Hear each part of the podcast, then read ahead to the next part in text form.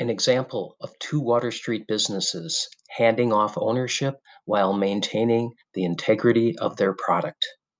Welcome to Excelsior News and Updates, everyone. Today is May 20th, 2021. My name is Peter Hartwich. Good Thursday.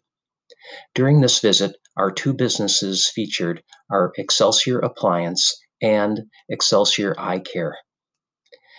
Excelsior Appliance, 237 Water Street, has been owned and operated by the same family since 1958.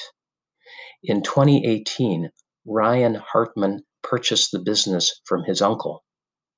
Along with longtime staff member Alexander Olson, they explained that the challenge during this pandemic year has been the availability of parts and the timeliness in which those items could be placed on the shelves or into needed repairs.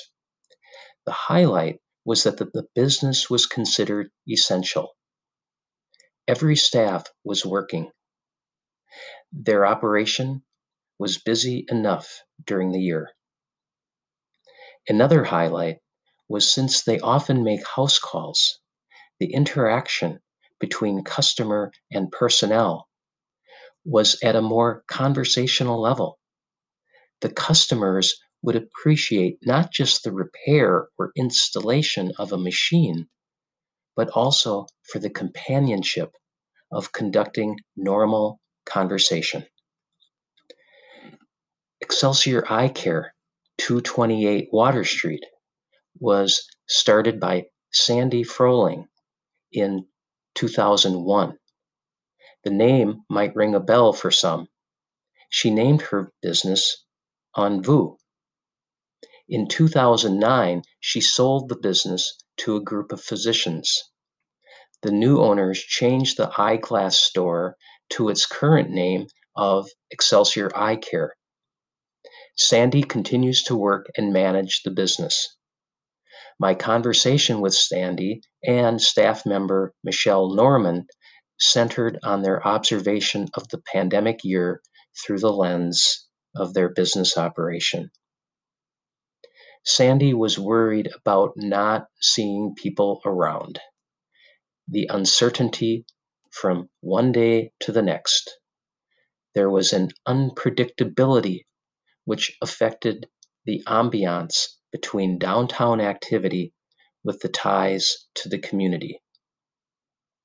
Because of health factors, the business too was determined to be essential. Even though the supply chain was shaky, they still had work to do. Much of their goods and material to make glasses comes from Italy, and Italy has been practically shut down for much of the year due to their high rates of COVID. Tricky to navigate, Sandy and Michelle are looking for bright days to come. To me, these two stories have a common denominator, and that is the theme of connection. Selling a product, of course, is important, yet with the realization that a genuine connection with each other propels our Excelsior economy. Connection is a form of progressing back to basics. And if only for a brief moment of exchanging pleasantries of how others are doing, can we forge through as a business or a family or as a person.